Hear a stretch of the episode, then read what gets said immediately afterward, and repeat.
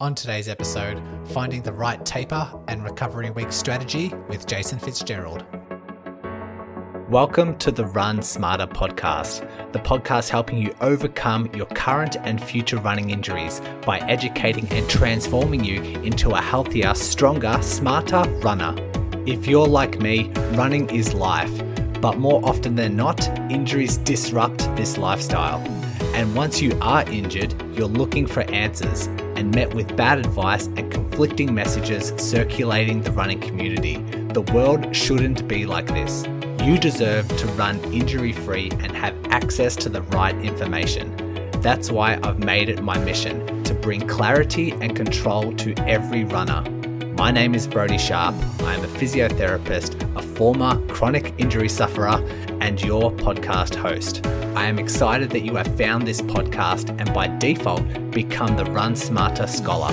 So let's work together to overcome your injury, restore your confidence, and start spreading the right information back into your running community. So let's begin today's lesson.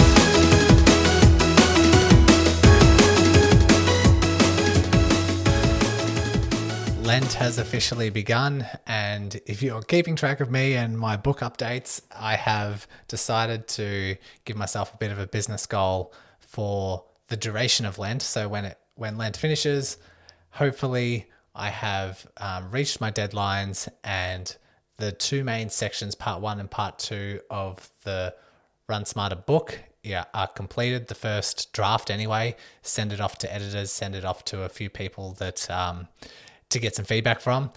And so, well underway. The deadlines are there, and I've um, been putting in time, dedication, effort to to try and meet those deadlines. I'll keep you updated on how that goes. So far, still on track.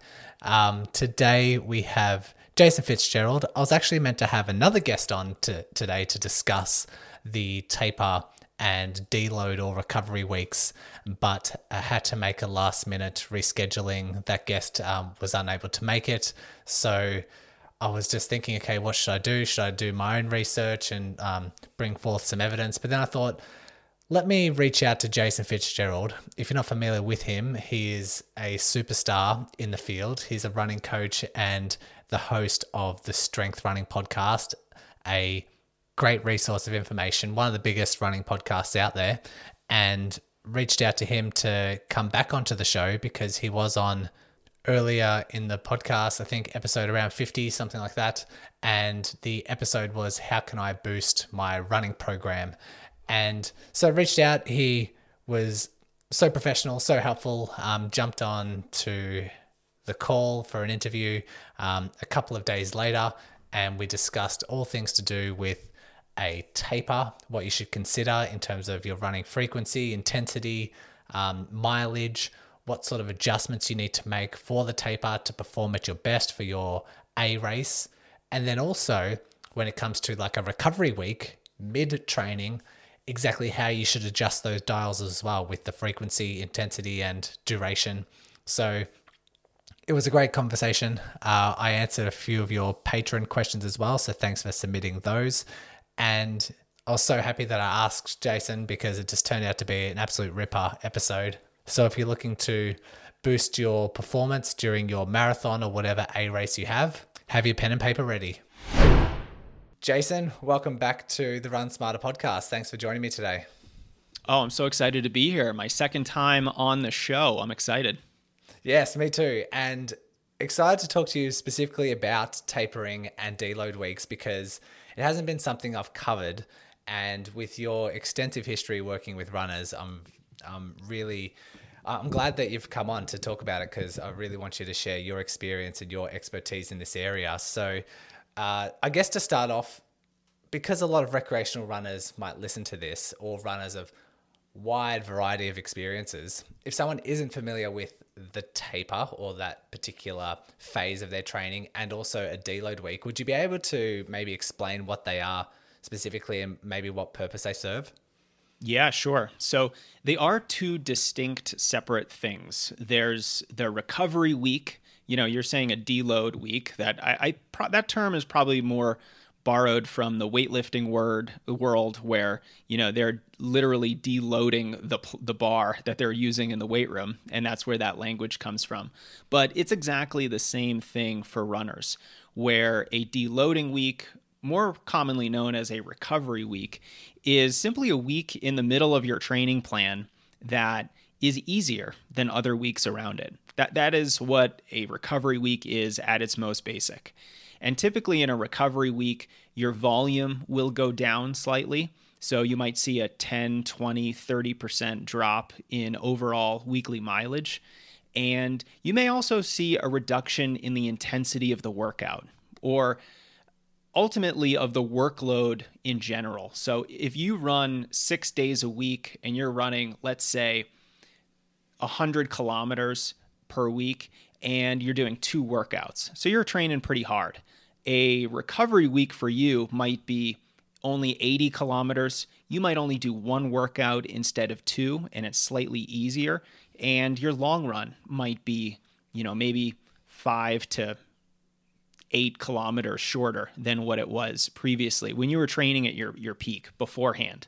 So, the purpose of a recovery week is, I think, twofold. Number one, we definitely want to more physically recover from all the hard work that we're doing, all the hard training that we're doing. We want to make sure that our bodies are actually absorbing all that hard work and we're getting all those adaptations that we're actually looking for. So, a recovery week is really there to put your recovery you know, up on a pedestal. We're going to really focus on recovery this week because we're taking a dramatic step back in our training. Now, the other reason why you would want to take a recovery week that I don't think gets talked about enough is the psychological component to this.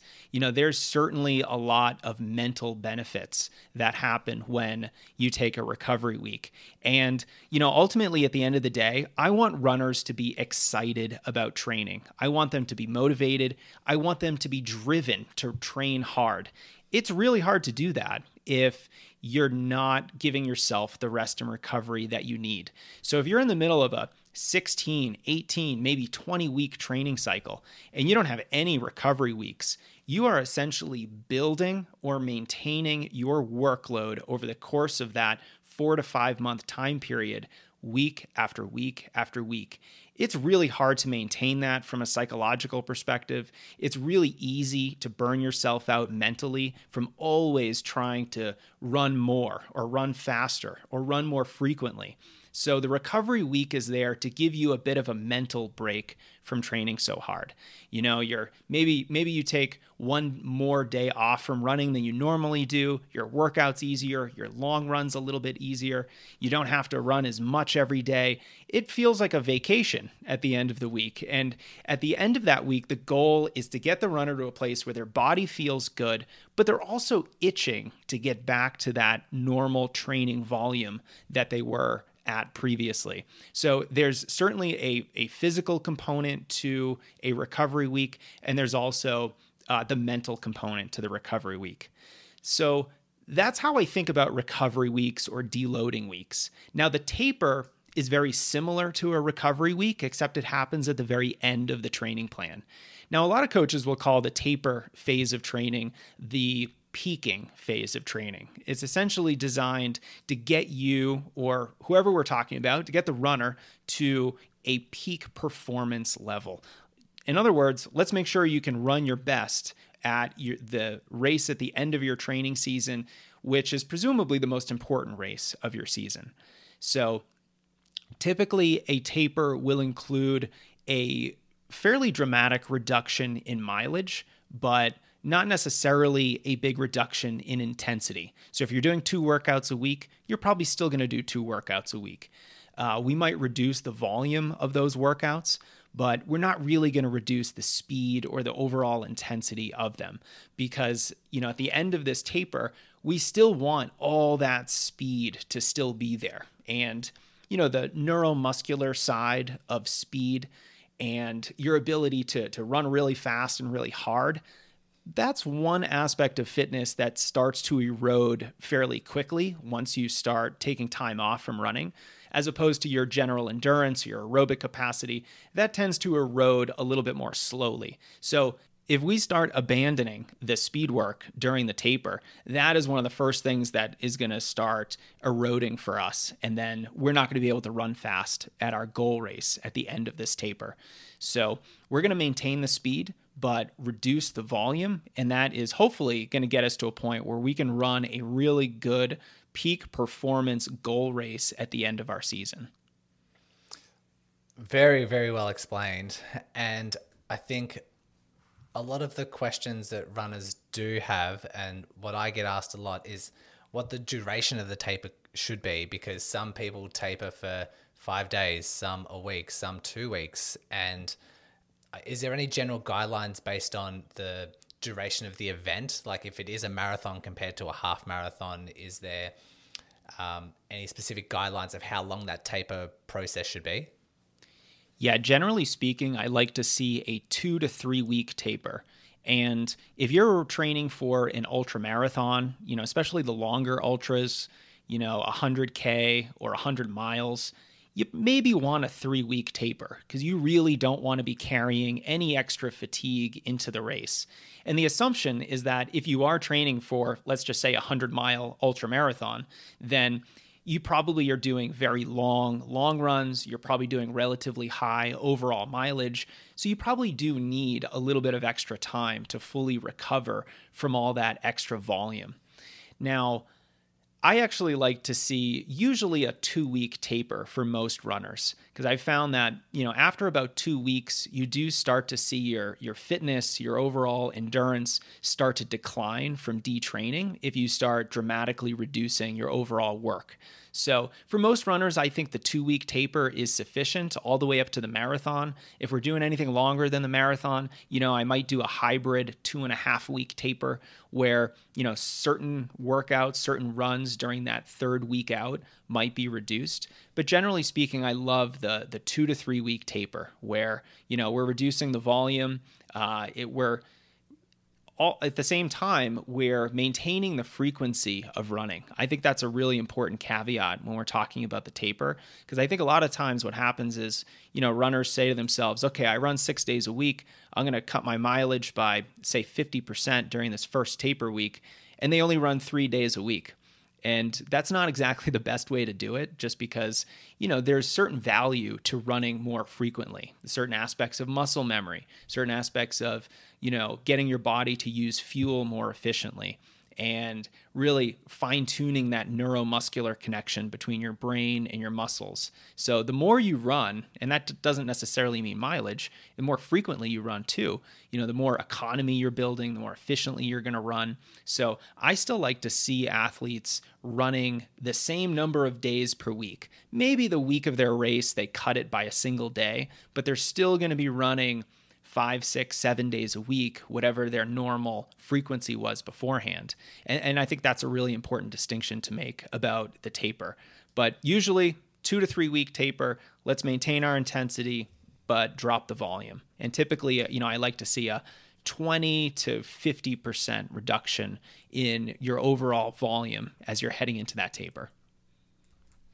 Yeah, so maintaining the frequency, maintaining the intensity, but reducing the duration. Uh, very good tips. How about for like a half marathon? Because a lot of the listeners are just like exclusively half marathon runners, and I'm often often told that a marathon just isn't double a half. There's just so much more at play. It's just a, a whole different beast. And so, should we treat a taper differently when preparing for the half marathon? I think the two week taper is pretty ideal for the half marathon distance. You know, once we start getting to the marathon, maybe we can start to work on a two and a half or three week taper. For the ultra distances, definitely, you know, a two and a half or three week taper. Um, but for anything like, I would say, 20 miles or less, then we're probably going to look at a two week taper where, you know, for at least 14 days, before their goal race, they're going to start cutting down on the overall mileage that they're doing. Uh, and the other thing I didn't mention was actually uh, cross training. So if you're doing any aerobic cross training like cycling, pool running, or aqua jogging, if you're doing the elliptical, anything like that, now's a good time to completely remove that form of aerobic cross training from your training schedule just because you know that stuff is great in the base phase of training where you're getting a little bit of extra endurance it's not as super specific to the running as your actual running, but nevertheless, it's contributing to your overall fitness level. That's great in the early phase of your training cycle, where it's okay to be a little bit more tired. It's okay to build endurance in a slightly less efficient way. But as we get closer to that race, we want to be much more efficient with our time. We don't want to be carrying any extra fatigue into the race. So now's a good time to also remove the cross training. Hmm.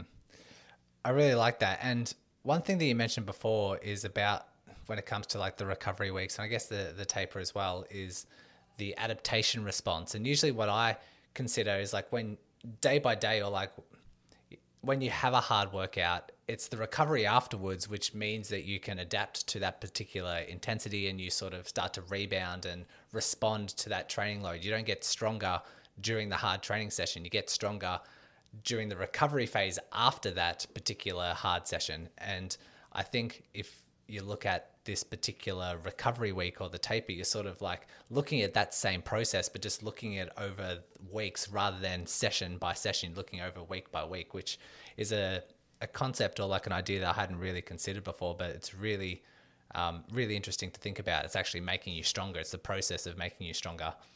Yeah, that's a really good point, Brodie, because, you know, I think a lot of runners understand the concept of if I run a hard workout today, or if I do a long run today, the next day needs to be easy.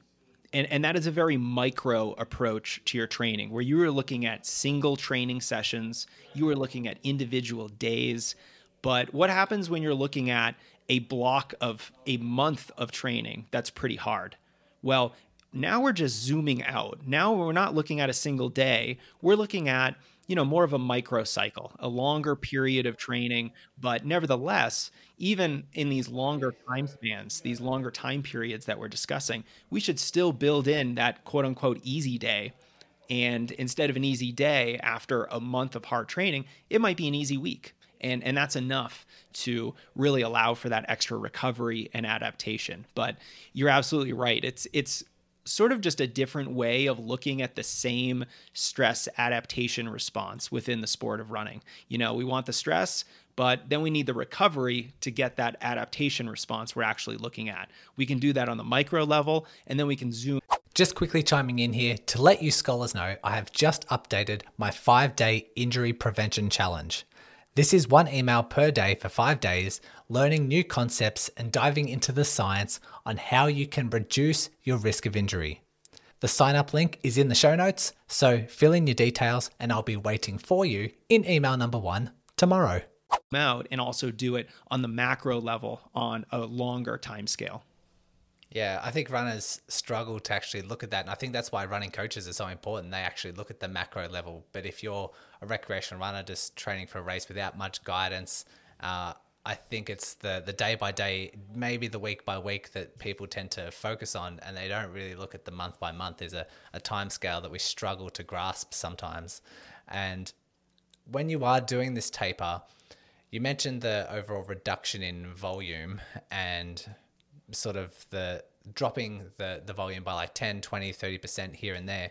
Is there a certain runner that might favor the, the 10% reduction compared to the 30% reduction? Or like how may a runner choose what reduction to, to select? Yeah, that's a really good question. And I don't have a perfect answer. There's going to be a little bit of a trial and error that goes into making this decision. But I think there's two ways of thinking about it. There's number one, let's look at your overall fitness level going into the taper. So, right before you start your taper, are you someone who's been running 120 kilometers a week, 140 kilometers a week? Are you really putting in the volume, the mileage, the hard work? Are you someone who's been training competitively for 10 years? So we're not talking about the someone someone who's just started with running or even has just been consistent for a year or so. Do you have year after year after year of base building, of mileage building, of fitness building? If you're that kind of person, the highly trained, more competitive athlete, you can probably get away with a shorter taper because your body hyper responds to training and you've trained yourself to recover properly from all of this hard work. So if you simply take a, you know, 2 week taper even heading into a marathon or heading into say a 50 kilometer ultra, you're probably going to be just fine. And so the shorter taper does tend to favor the more highly trained fit runner. Um, now, the other aspect to this is your genetics, how you sort of respond individually to, you know, something like a two week taper versus a three week taper.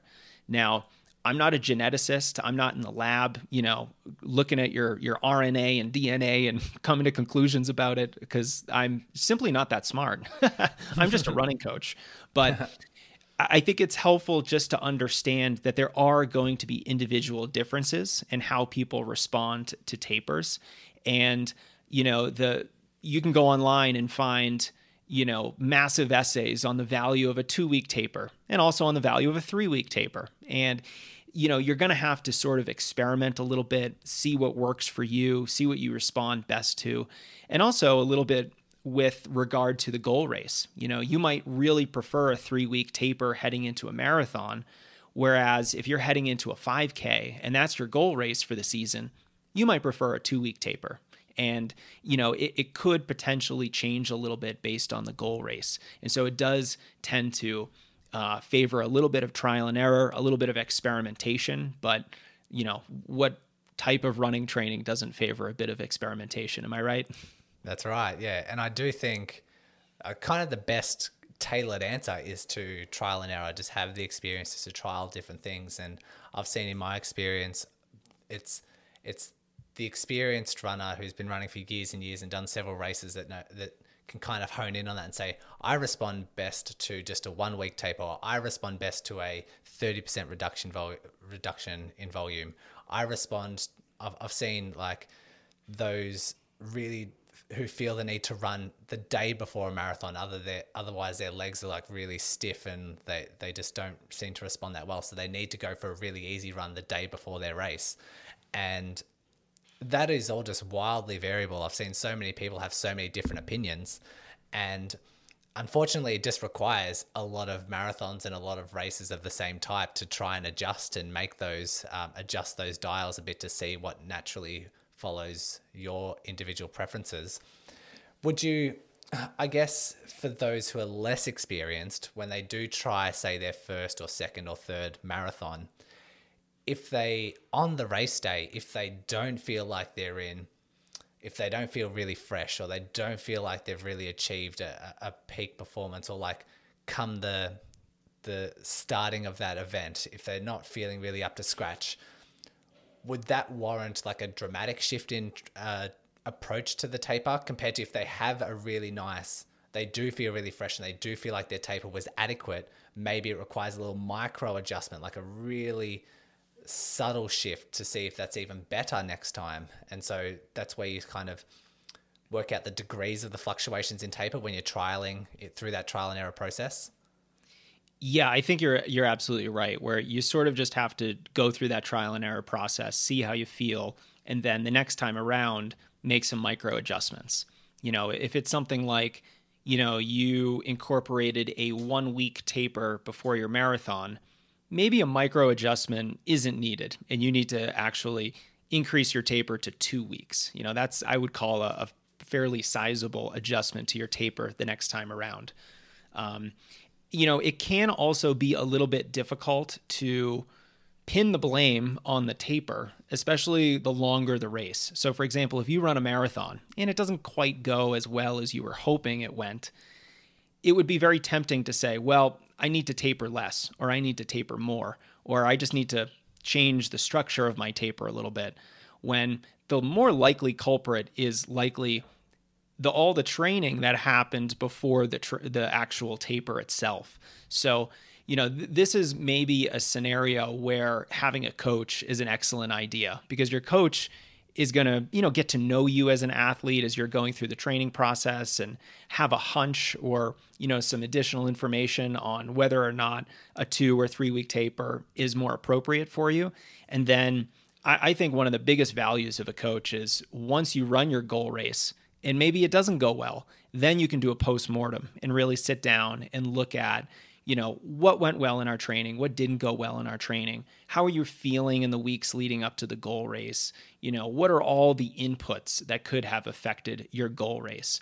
But, you know, I, I think it's a good general rule, Brodie, to only incorporate micro adjustments, you know, from from season to season, unless you know you're you're always getting injured you're getting like these major season ending injuries you know a couple times a year maybe we need a big overhaul of how you train in that case but if you're not getting injured all the time, you're mostly hitting your goals, but you think there's room for improvement, then I'm much more in favor of these micro adjustments because because then you can you can sort of measure things a little bit better. You're like, okay, I'm going to change, you know, these two small things and see how I feel. And then you iterate on that season after season after season. So it does take some time and I think a lot of runners, you know, we're the type A sort of folks who want things now and we like to you know, put the big numbers in our training log and you know we, we don't like to wait. We're, we're sort of an impatient group of people. But unfortunately the sport of running is very much a patience sport. It really does prioritize and, and reward patience in its athletes so i think runners should should definitely have this you know multi-month perspective you know we were talking earlier about how it can be helpful to zoom out and look at a couple months of training at a time. You know, a very similar strategy is, you know, let's not worry about our weekly mileage. Let's worry about our monthly mileage. And that's another fun way of, of helping yourself think a little bit more long term. Um, and it also helps you think in terms of, you know, multiple seasons at once. You know, if, if you have a goal race that you want to run in December and you're listening to this in February, well, you have a couple seasons to go until your December goal race. You're not going to start training for that now.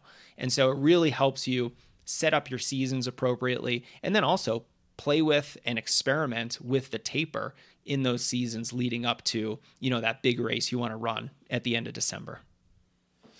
It's a huge mind shift, especially for recreational runners who aren't part of like a, a running team or have a running coach to to look on that time scale, but actually, I'm just thinking if someone is preparing for a marathon, like that's all they focus on. They think this is my one big race for my whole life. That's like it's how much it matters to them, and they just want to get their best performance. But if someone just says, you know what, I'm going to give it my best go, but this is just one out of like 10 in the next five years I'm going to experiment with, and you know, just have a look at that time scale and use it as a like try and get it's it is still your A race and it is still trying to get your best performance but using this as a, a, this is still just another experiment just like my next marathon will be will just be another experiment. Each time I'll learn a little bit more about myself. Each time I'll try something a little bit differently and it's going to make me better in the long run for it. I think that's a big mindset shift that I rarely see I rarely see people that have that particular time scale but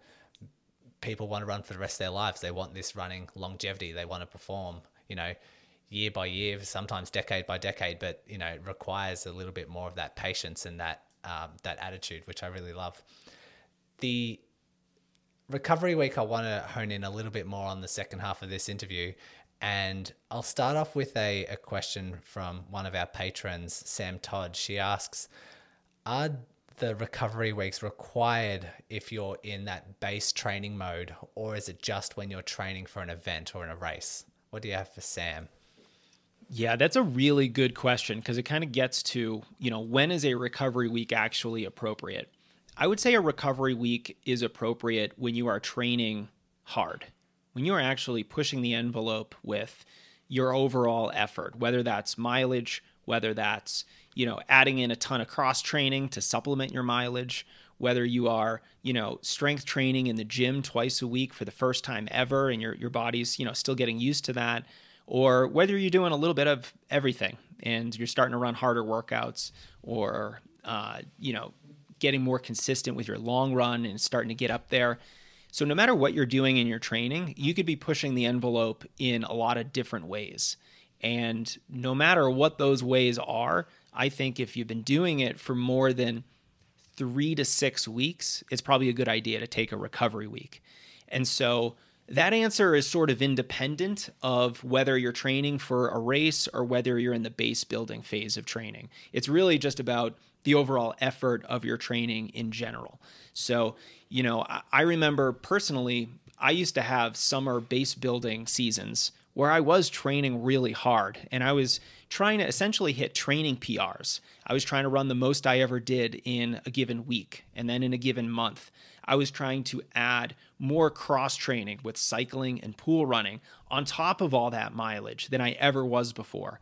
And you know, I wasn't running any races. The overall intensity of my training was very low, but about once a month, I needed some easier training time to allow myself to recover from that and then allow myself, of course, to be ready for the intensity once the actual season of racing began, which in this case was my cross country season in the fall. So even during that base building phase of training, I needed a little bit more recovery because I was really pushing the envelope. Now, you could not be doing all that cross training. You could not be setting mileage PRs. But if you're running hard workouts and you're running races, you know, even, you know, four to six races gearing up to your goal race, even if you're only running one or two, in addition to all those workouts, well, the intensity of your training is fairly high. So I would I would include recovery weeks in in all of these examples, just because you know no matter which which one we're talking about, the athlete is still pushing the envelope. They're still trying to do more. They're still trying to go faster. They're still stressing themselves with you know different types of training stimuluses or stimuli mm. rather. So it's certainly something that we have to look a little bit more at the overall workload or difficulty of our training rather than on sort of the phase of training that we're in. Yeah, totally agree with that. And you mentioned in terms of frequency of a recovery week happening, it's, you know, you sort of had examples of like three to six weeks. And I guess it just depends on how much you're pushing, what the overall intensity is. Should someone be judging the frequency of their recovery weeks based on their physical, like how they feel in their body, based on how their mental um, motivation levels are um, based on their yeah their psychological and physical states should they be saying oh i feel really run down this week or i feel really tired and stiff and sore this week maybe next week should be my recovery week or is that just being um, or are we too late? Should we be a little bit more preemptive with our approach? Yeah i think a good hybrid approach is probably the best way to think about this because you know i could sit here and say it's a good idea to take a recovery week every I might amend my earlier answer to four to eight weeks. Three seems a little on the on the short side, but let's just say mm-hmm. four to eight weeks. Now, you you might do five weeks of, of hard training and really, really need a recovery week because subjectively, in your opinion, you are tired, you are feeling sore, you're feeling run down, you're looking at your training schedule and you're like, I don't know how I'm going to be able to run this mileage and complete these workouts because I don't feel very good. If you're in that situation, no matter what your training plan says, you should probably take a recovery week. So I think it's helpful to understand the guidelines, to know that, you know, maybe every four to eight weeks, roughly, is a good time to take a recovery week based on you know, the overall difficulty of my training, and I think more importantly, based on how you're feeling. So I, I do put a lot of value in how my athletes are feeling on not just a day to day basis, because if we're talking, you know, the day after they just did a very hard workout, they probably think they need a recovery week, but they might just need a good night's sleep and then an easy run the next day, and they'll bounce back much more quickly. But there's certainly value in in taking the general principle and then using your subjective opinion about how you're feeling on you know a weekly basis to influence your decision on whether or not to take a recovery week. So yeah i mean i think that kind of gets back to the experimentation and the very subjective nature of things but uh, it, it does depend a little bit but as long as you're listening to your body and you know if you really feel like you need a recovery week or or even just a recovery couple days you know you could certainly take an extra day off cut the volume on one of your your base runs by 50% or so. And that might be enough to get you back on track, get you back feeling the way that you think you should be feeling. So maybe you don't need a full recovery week, but ultimately, at the end of the day, it's a great idea to listen to your body and to give it what it needs because that's really the only thing that it's going to respond to. Yeah, when you're talking about the subjective listening to your body side of things, it probably comes on the, the back end of the recovery cycle as well because not only should we be listening beforehand to be like okay maybe i need to take a couple of days or a week off based on how i'm feeling both um, emotionally physiologically and psychologically but also once that cycle has been repeated once you've done that recovery week maybe just having a, another check-in on how your body is to see how well you've responded to that recovery week. I've actually seen some people take a recovery week and then feel a bit worse off. It's kind of harder to get back into the groove of things. Um, maybe that it was too abrupt, maybe it was too much of a load, maybe it was too long. I'm not entirely sure with that, but that's where it might take a bit of experimenting and sort of tuning in with your body once again to see if that process was in the most efficient way possible. Yeah, that's a really good point. And and I think, you know, part of part of that, there's I think two things there. There's number one, the more recovery weeks that you take and the more experience that you have, you know, again, we're kind of getting back to the experimentation side of running. You know, I think every runner should be a little scientist and see how they respond to things season after season. But you should know going into a recovery week how you should be feeling after a certain amount of time. You know, if you're if you're a fairly seasoned runner, you're going to start to know when you really need that recovery week. And on the other side of that coin, you're going to start to know how you should feel at the end of a recovery week, not just physically, but also psychologically. So, ideally, at the beginning of, of the training week, uh, you know, you're feeling a bit run down. You're feeling a little sore. You're feeling a little tired. Maybe you got a little something going on with, you know, your knee or your leg that you want to address during this easier week of, of training. And at the end of the recovery week, hopefully your body has bounced back. You're feeling a little bit better. You know, you're always going to feel like you're doing some training. So I don't want runners to think that, you know, they're going to feel like they just took a month off from running and, and they're just walking on clouds. But, you know, they should feel relatively rested and maybe even more importantly, psychologically ready to get back into the training. Now, you mentioned some runners feeling a little bit off as they get back into their normal workload.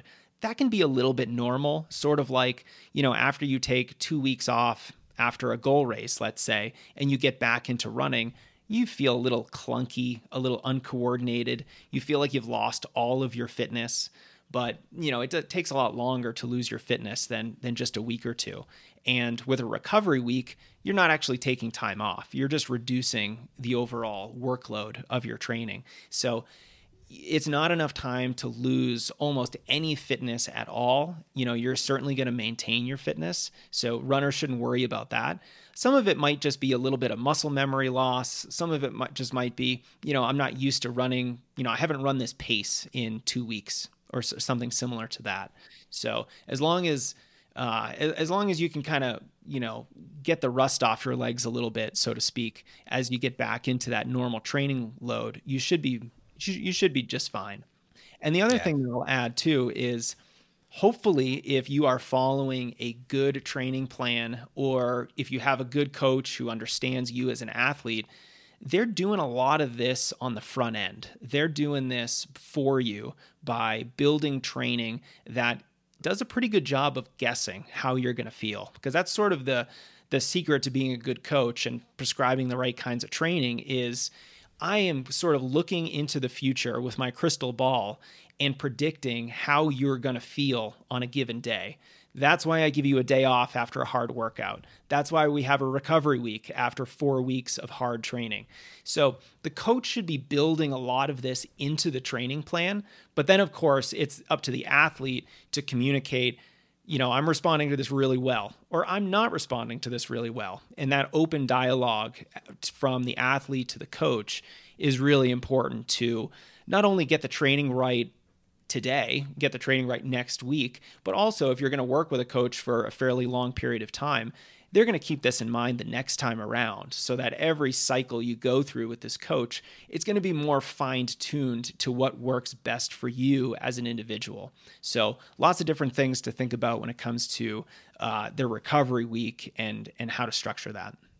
Yeah. And outside the scope of today's episode, but if you're recovery week isn't really going well or your taper isn't going well, there's other things that we need to consider other than just, you know, your volume, your intensity, your um, frequency. We're talking about like stress, sleep, nutrition, like all these things that help you recover, all those recovery aids um, might be a little bit affected and, you know, could definitely impact how your body is feeling through that particular process.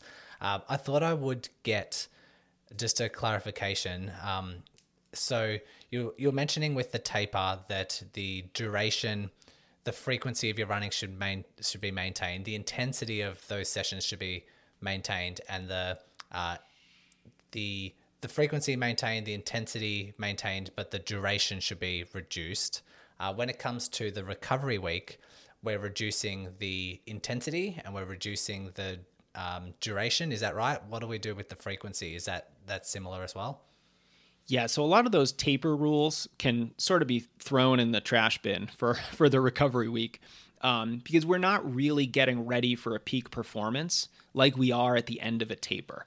So a lot of the things that we're doing in the taper are designed to maintain our muscle tension. You know, we want to feel springy. We want to feel like our legs are two little pogo sticks and they're responsive, they're fast, they're quick. We feel light on our feet. And a lot of that is maintained by the intensity in our training, not just the workouts, but, you know, are we doing regular strides? You know, th- those two things, the workouts and the strides, are really going to help us be comfortable running fast and, and feel good running fast. Now, in a recovery week, we don't necessarily need to prioritize high muscle tension for our goal race because the, the goal of a recovery week is really just extra recovery extra adaptation, and a psychological break from hard training. We are not trying to go after that peak performance just yet. So, we can reduce the intensity during a recovery week. We can also reduce the frequency of running during a recovery week. So, you know, I, I, don't like to do anything too dramatic during any, even a recovery week or a taper phase of training, which is usually two or three weeks. I don't like to do anything super dramatic. During a recovery week, I might reduce the number of days that an athlete is running by one. So we go from five days to four, six days to five. Uh, if we're going to do two workouts, then we might just do one workout. Uh, if we've been doing longer aerobic workouts, I might actually give them a faster workout, but it's going to be dramatically shorter. And so it's going to be a very different stimulus. It's not going to have the sort of deep fatigue that, you know, a long marathon pace or tempo workout might incur on the athlete. You know, instead it might be a relatively short fartlek workout or uh, you know, a hill workout. Something to give them a little a little bit of something different and you know the workload of the workout itself isn't going to be so high that it takes days and days and days to recover from but yeah they are very different the recovery week and the taper so we can treat them a little bit differently mm.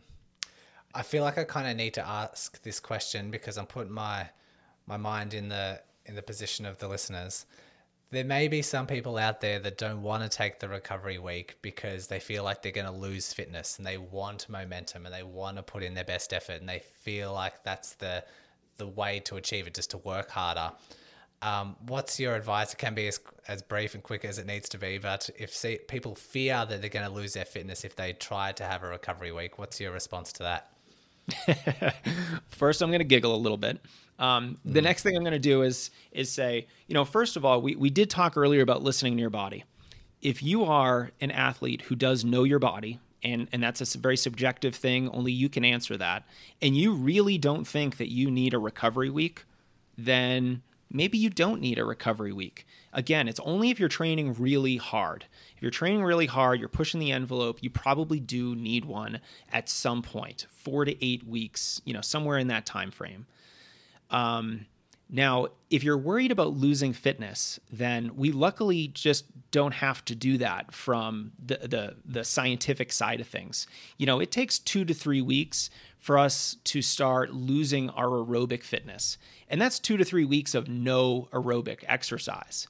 Now, we do start to lose, you know, some of our VO2 max capabilities. We start to lose some of our running economy and more neuromuscular fitness shorter than that. So we start to lose that after about a week of no running. Now, that's a week or more of no running. Now, a recovery week includes running. So we are not going to be losing fitness during this time period. And, you know, even when it comes to the things we lose most quickly, like that neuromuscular side of things, like the the muscle memory of being able to run really fast and have it just feel very smooth, very graceful, even though that does start to erode after about a week or so, you know, our recovery week is going to include a workout. Our, our recovery week should include strides or hill sprints or, or something very similar to those. You know, in other words, a, a turnover sort of exercise to help us work on leg speed, but in a way that's very different from a workout.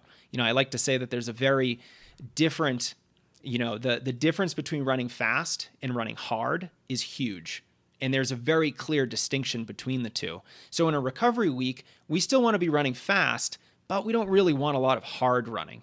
Strides or hill sprints, if you're used to them, if you're adapted to them, can give us the experience with running fast in a way where we're playing with speed, we're touching speed, but it's not done in a way that it's going to make us very fatigued or it's you know we're not ignoring it altogether which would result in us losing that capability over time. So for the runner who's a little worried about losing fitness you're certainly not going to lose any aerobic fitness. And if your taper i'm sorry your recovery week is actually structured properly you're not going to lose any of that neuromuscular fitness as well. So to me it's it's kind of a uh, it's a non-starter. You're not going to lose it at all. We shouldn't have to worry about it. And it reminds me that my job as a coach is is very rarely to push people very hard. It's usually to to pull them back a little bit from doing too much. And usually that's actually a very good thing. Mm, I'm not surprised. Uh, the as we wrap up, any mistakes that people make with their taper, any misconceptions that you see circulating around the running community? Anything that we haven't touched on today? I know we've covered so much, but anything that that springs to mind that we haven't quite touched on? Yeah, there's a couple things that I think runners should keep in mind. A few quick tips here. Uh, number one, I've experienced a lot of runners who don't taper at all. You know, they don't like the feeling of it. There's certainly that phenomenon of the taper crazies where, you know, you're so used to training very hard. This is particularly true for you know a, a, more experienced runner a more competitive runner who's always in that training process right? Well when you start to taper you're doing something that's a little bit different. You're doing something that you're not used to. And so you start to go a little crazy. You start you know second guessing your fitness and and what you're doing with your life. But you know so the the biggest mistake i think is to not include a taper at all. You know i think there's some interesting research and anecdotal evidence coming out soon that, you know, maybe the really long tapers aren't necessary. You know, maybe the shorter tapers are all we need. But generally speaking, we still need a taper at some point um, at the end of that training cycle. Uh, another big mistake that I see folks make with the taper is, you know, this this idea that hey, I'm not running as much. My training is a lot easier right now. So let me take on this new project at work. Let me, you know, try to go on 16 dates over these over the course of these two weeks to try to find my next partner. Um, you know, let, let me try to do something very stressful. Oh, I'm gonna I'm gonna try to get my taxes done. You know, the day before my marathon because I don't have any running planned these aren't good ideas because they're still very stressful. You want to have that taper period be a time of as little stress as possible. Now, of course, we're not all pro runners. We don't get to make this decision for us all the time. Sometimes we have stress just thrown at us. But as much as you can, try to be proactive and plan stressful things to fall outside of your taper because, you know, to the body, to the mind, stress is stress. And if we're not able to recover from our running and our training because we're dealing with so much other stress, then that sort of defeats part of the purpose of a taper. And we're going to be carrying some extra fatigue into our goal race. So we certainly don't want to do that. And then finally, what I'll say is, you know, we, we talked about this a little bit earlier this idea of being peaked for a maximum great performance at the end of a season. Now, that does require a certain amount of intensity to be maintained over the course of the taper. And I think a very similar mistake as not doing a taper at all is almost the opposite is, you know, taking the entire week leading up to your goal race and then not running at all, you know, just taking that week completely off. And what I've found is so many runners, you know, 99% of runners are going to feel pretty terrible after a week off, and then they line up on the starting line for their goal race. And a big reason why is the neuromuscular side of their fitness level. This is the brain's ability to communicate with your muscles. And, you know, think of running as a skill sport, just like, say, basketball or soccer if you want to shoot a really good field goal or be able to kick the ball in the net from, you know, 30 meters out, you really need to be good with the ball and, and to practice that skill almost on a daily basis. And if you don't, well, your skill is going to start to decline over time, of course. The same thing happens with our running. Our running economy will decline, and our ability to, to feel graceful and smooth and coordinated when we're out there running starts to decline. So that's why we still want to do some running during that taper. And we definitely want to do a workout the week of our race, even if we're running a marathon. Let's do something short. Let's do something, you know, maybe we're running 5K or 10K pace, but we're only doing a, sh- uh, a very short fartlek workout. The goal is not to make ourselves tired. The goal is just to get some experience running fast to maintain that aspect of our fitness. And we also want to include strides or something very similar that week of the race as well. That's going to maintain your muscle tension, so your uh, your ability to store tension in your muscles and then release it, sort of like a, a spring or a coil. And you know, those are really important aspects of our fitness leading up to a goal race. So let's make sure we're doing some running. We definitely want to decrease the mileage. We want to maintain our workout and our strides, but we want to make them relatively easy and, you know, at the end of the day, we still actually want to do a taper. We don't want to train through the goal race and we don't want to take the whole week off. So let's have that nice middle ground taper. I think that's the most effective option. Jason, your expertise, your knowledge is absolutely world class. Um, uh, the detailed information, how practical all this is, and how sensible it all is, it just suits this podcast absolutely perfectly. If people wanted to continue following you, your work that you do, what social media um, should they go on? What websites? Um, what What's your advice for them if they want to learn more about your work? Oh, thanks, Brodie. I really appreciate that. Yeah, I produce a lot of content for runners to help you guys achieve whatever goal it is that you have. So, strengthrunning.com is our home base, and you can find all the different training programs that we offer. We have a variety of free email courses that are about certain topics like strength training for runners, injury prevention for runners, nutrition for runners, uh, and then our YouTube channel at youtube.com slash strengthrunning. Uh, is also updated weekly with new videos on you know how to build your mileage you know even how to structure a taper i've certainly done a couple videos on that uh, strength training workouts, core workouts, all kinds of great stuff. So, however, your audience would best like to connect with me, I'd be happy to uh, chat with them about their running, answer any questions that they have. Um, but those are probably the three best places to find me, whether that's strengthrunning.com, the Strength Running Podcast, or the Strength Running YouTube channel. Perfect. I'll include all those in the show notes. So if you're listening now, you can just go straight to that, um, click on the link, and it'll be you'll be directed straight to there. Jason, thanks once again. Thanks for joining me today. Thanks, Brodie. This was a real pleasure.